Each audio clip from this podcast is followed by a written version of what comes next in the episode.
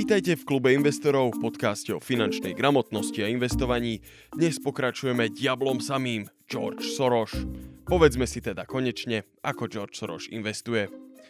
Trhy sú nevyspytateľné, s tým sa proste treba zmieriť. Klasické ekonomické teórie, ako ich nazýva George, pracujú s myšlienkou trhovej rovnováhy, tzv. Ekvilibria. Teda stavu, v ktorom sú ekonomické sily vyrovnané a teda ponuka a dopyt sú v rovnováhe a zostanú tak, až kým nedojde k nejakému zásahu zvonku. Takýto prístup považuje trhy za takú nejakú dokonalú neomylnú bytosť, ktorej anomálie alebo chyby v nej spôsobujú len hlúpe vlády alebo hlúpi ľudia. Keby ju len tak nechali, túto bytosť, tak by bolo všetko v poriadku. Toto však podľa Sorosa absolútne vyvrátila kríza z roku 2008. Ak by tu nezasiahol štát ako regulačný faktor, tak by sa trhy pravdepodobne dodnes nespamätali. Soros považuje tento prístup za ekonomický fundamentalizmus. Trh nie je neomylná bytosť. Trhy sú ľudia a ľudia sú omylní a ľahko ovplyvniteľní. Napriek tomu ich správanie je do istej miery predvídateľné a opakuje sa v cykloch, tzv. Boom-bust sekvenciách, teda obdobiach rastu a kolapsu. George pracuje s ľudskou psychikou. Predpoklady a očakávania spotrebiteľov sa nedajú vedecky merať. Čo sa však dá merať, sú rozhodnutia, ktoré urobia. Tie práve vychádzajú z tých nespoľahlivých faktorov, ako sú ich pocity, predsudky či domnienky. Preto svoju knihu o investovaní nazval Alchemy of Finance, teda finančnícka alchymia. Nie je to úplne veda, ale nie je to ani úplná halucinácia. Ako príklad toho, že mainstreamové ekonomické teórie sú nepostačujúce, je to, že on sám ich pozná len zbežne alebo takmer vôbec a vôbec sa nimi neriadi. Myslíte si o ňom čokoľvek, ale to, že je mega úspešný investor, sa mu naozaj nedá odopierať. Soros neverí, že cena je len pasívnym a objektívnym obrazom hodnoty, ktorú dostávate za zaplatené peniaze. Či už je to stabilita, alebo nejaká kvalita, alebo potenciál rastu toho, čo kupujete, nejakých aktív, alebo čokoľvek. George naopak verí, že ceny na trhu sú vždy skreslené. Účastníci trhu sú zaujatí a ich neobjektívnosť má priamy vplyv na vývoj toho trhu. Presne tento faktor X sa on pri svojom investovaní snaží využívať. Už to, že ľudia majú nejaké očakávania a názory, ktoré môžu byť nepresné alebo úplne otrhnuté od reality, majú priamy vplyv na vývoj trhu.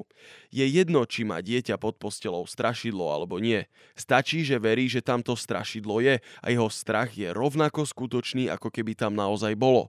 Rovnako sú potom aj jeho činy, keď s plačom utečie k rodičom pod paplón. Postoje účastníkov situácie majú priamy vplyv na to, ako tá situácia dopadne. O výsledku nerozhodnú v absolútnej miere, ale výrazne ten výsledok ovplyvňa. Na trhu sa takto tvorí nejaká prevládajúca zaujatosť alebo tendencia. Tie môžu byť pozitívne, keď ceny rastú a negatívne, keď zas klesajú. Negatívne trendy nemajú dno, môžu pokračovať prakticky do nekonečna. Pozitívne sa vždy musia v istom bode zastaviť, keď optimizmus je už tak ďaleko od reality, že tá s rachotom sa privalí, vykopne dvere a každému v miestnosti dá dve facky. Dobre pochodia len tí, ktorí ju predpokladajú a potichu v tichosti sa vyplížia von. Rastový trend a rovnako aj klesajúci trend majú tendenciu začať sami seba potvrdzovať a zrýchlovať sa. Či už to ide hore, alebo to ide dole. Teória perfektnej konkurencie považuje práve tieto ľudské faktory, nazvime to, ako sú zaujatosť či emócie za šum, za vec, ktorú netreba brať do úvahy, alebo prípadne dochádza k nejakému miernemu skresleniu. George však operuje presne v tomto medzipriestore a snaží sa svoje hypotézy testovať. Soros je študovaný filozof a preto aj jeho teórie sú veľmi abstraktné a pre človeka, ktorý sa nepohybuje na akciových trhoch, nevie si možno tieto veci v praxi predstaviť a nie sú veľmi uchopiteľné. Našťastie však uvádza nejaké príklady. Na začiatku 70. rokov došlo ku krachu na finančných trhoch. Do detailov tu nepôjdem, ale všeobecná nálada zostala taká, že investori považovali firmy, ktoré hľadali vonkajší kapitál, za podozrivé a rizikové. Toto presvedčenie však nemalo ukotvenie v realite, ale v predsudku, ktorý vznikol po nedávnej negatívnej skúsenosti. V tom čase sa začali rozbiehať firmy na zber a spracovanie dát, medzi inými napríklad aj IBM. Po vojne je síce každý generál, no o tom, či dátové firmy a IBM boli alebo sú dobrou investíciou, si myslím, dnes už nemá nikto pochybnosti. No kvôli negatívnej nálade, ktorá vtedy prevládala, sa museli aj tieto spiace giganty vo svojich zárodkoch pasovať s nedôverou a s nízkymi cenami svojich akcií. Trend sa však o pár rokov otočil a nové, malé, garážové technologické spoločnosti sa tešili obrovskej obľube, najmä tie, ktoré zakladali odídenci z už zavedených veľkých tech firiem. Investori ich drasticky nadhodnocovali, pretože im to niekoľkokrát predtým vyšlo. Nakoniec sa však stalo to, čo sa stane vždy. Silní prežijú a slabí, ktorých je spravidla viac, podľahnú. Svoju hypotézu nazýva teória reflexivity. State the core idea in two relatively simple propositions. One is that the situation that has thinking participants, the participants' view of the world is always partial and distorted. That's the principle of fallibility. The other is that these distorted views can influence the situation to which they relate, because false views lead to inappropriate actions. That's the principle of reflexivity. Výborným príkladom toho, že očakávania a emócie dokážu poriadne zamotať situáciu na trhoch, je aj súčasná epidémia koronavírusu. Akcie padajú a ľudia panikária. Vlády ako regulátori prišli s rôznymi opatreniami, ako sú karantény a odporúčania, prípadne SMS-ky. Ľudia sa boja lietať a dokonca si aj podávať ruky. A to je samozrejme zlé pre biznis. A toto všetko len preto, že sa začal rozširovať nový typ ľahkej chrípky, ktorej najnebezpečnejšia vlastnosť je to, že má tak slabé symptómy, že si ich chorí ľudia často ani nevšimnú a preto ich roznášajú kade tade. Ak máte tú možnosť, tak nakupujte akcie. Koronavírus sa za chvíľu stratí, ústupy a Európania opäť začnú lietať do Milána a Barcelony. Ako povedal Kiyosaki, na krízu sa teším, pretože to znamená veľký výpredaj. Všetko bude za akciové ceny. Skreslené presvedčenia vytvárajú skreslené výsledky, ktoré ďalej posilňujú celkové skreslenie reality. Soros sa vždycky stavia do kontrastu s tzv. Klasickými ekonómami. Tí sa podľa neho mýlia, pretože predpoklady, ktoré tvoria základ ich teórií, považuje za nepravdivé a neoveriteľné.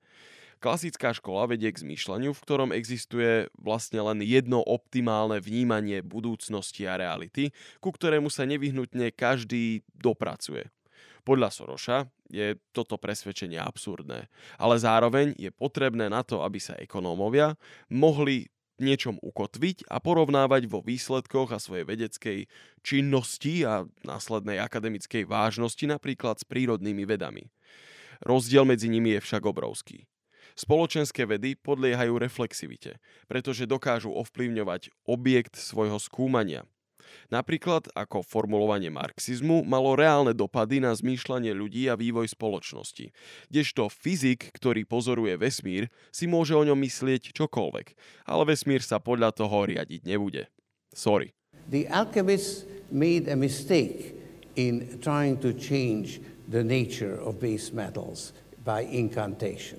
Instead, they should have focused their attention on the financial markets, where they could have succeeded. Akciové trhy sú Sorosov labá, kde testuje svoje teórie. K investovaniu pristupuje ako k vedeckému experimentu. Zistí si čo najviac informácií a na ich základe zaujme nejakú pozíciu. Veľmi rád vyhľadáva bubliny. Keď nejakú identifikuje skôr, ako sa trend otočí, tak na jej prasknutí a následnej vlne sa dokáže zviesť a veľmi výhodne pritom zarobiť. Bubliny na trhu sú prirodzené a treba s nimi rátať. Podľa Sorosa má každá bublina dva aspekty. Po prvé, trend, ktorý má dôveru investorov, a po druhé, mylná predstava, ktorá je priamo naviazaná na ten trend. Jednoducho účastníci trhu majú prehnané očakávania. Každá bublina je za svoj život niekoľkokrát otestovaná a každá turbulencia, ktorú tá bublina prežije, ju ďalej posilní a tým sa posilní aj mylná predstava investorov a celý proces sám seba živí a stále sa zrýchľuje a zrýchľuje. Bublina dosiahne svoj vrchol a praskne. Potom nasleduje vytriezvenie a v zápätí panika. Reflexivita sa prejavuje v mnohých aspektoch života, ale bubliny sú jej najdramatickejším príkladom. Skreslené ceny však nemusí to vždy znamenať bublinu. Väčšinou sa práve, že sami napravia a v tomto tí ekonómovia sa blížia vlastne pravde. Soros o svojej teórii reflexivity priznáva, že nie je vôbec dokonalá. Nedá sa totiž jednoznačne vyvrátiť a preto to nie je veda, ale skôr alchímia. A ja vám ďakujem, že ste si ma opäť vypočuli. Ak chcete podporiť náš podcast, choďte na www.investiciaslovensko.sk a pridajte sa aj vy do nášho klubu investorov. Ďakujem.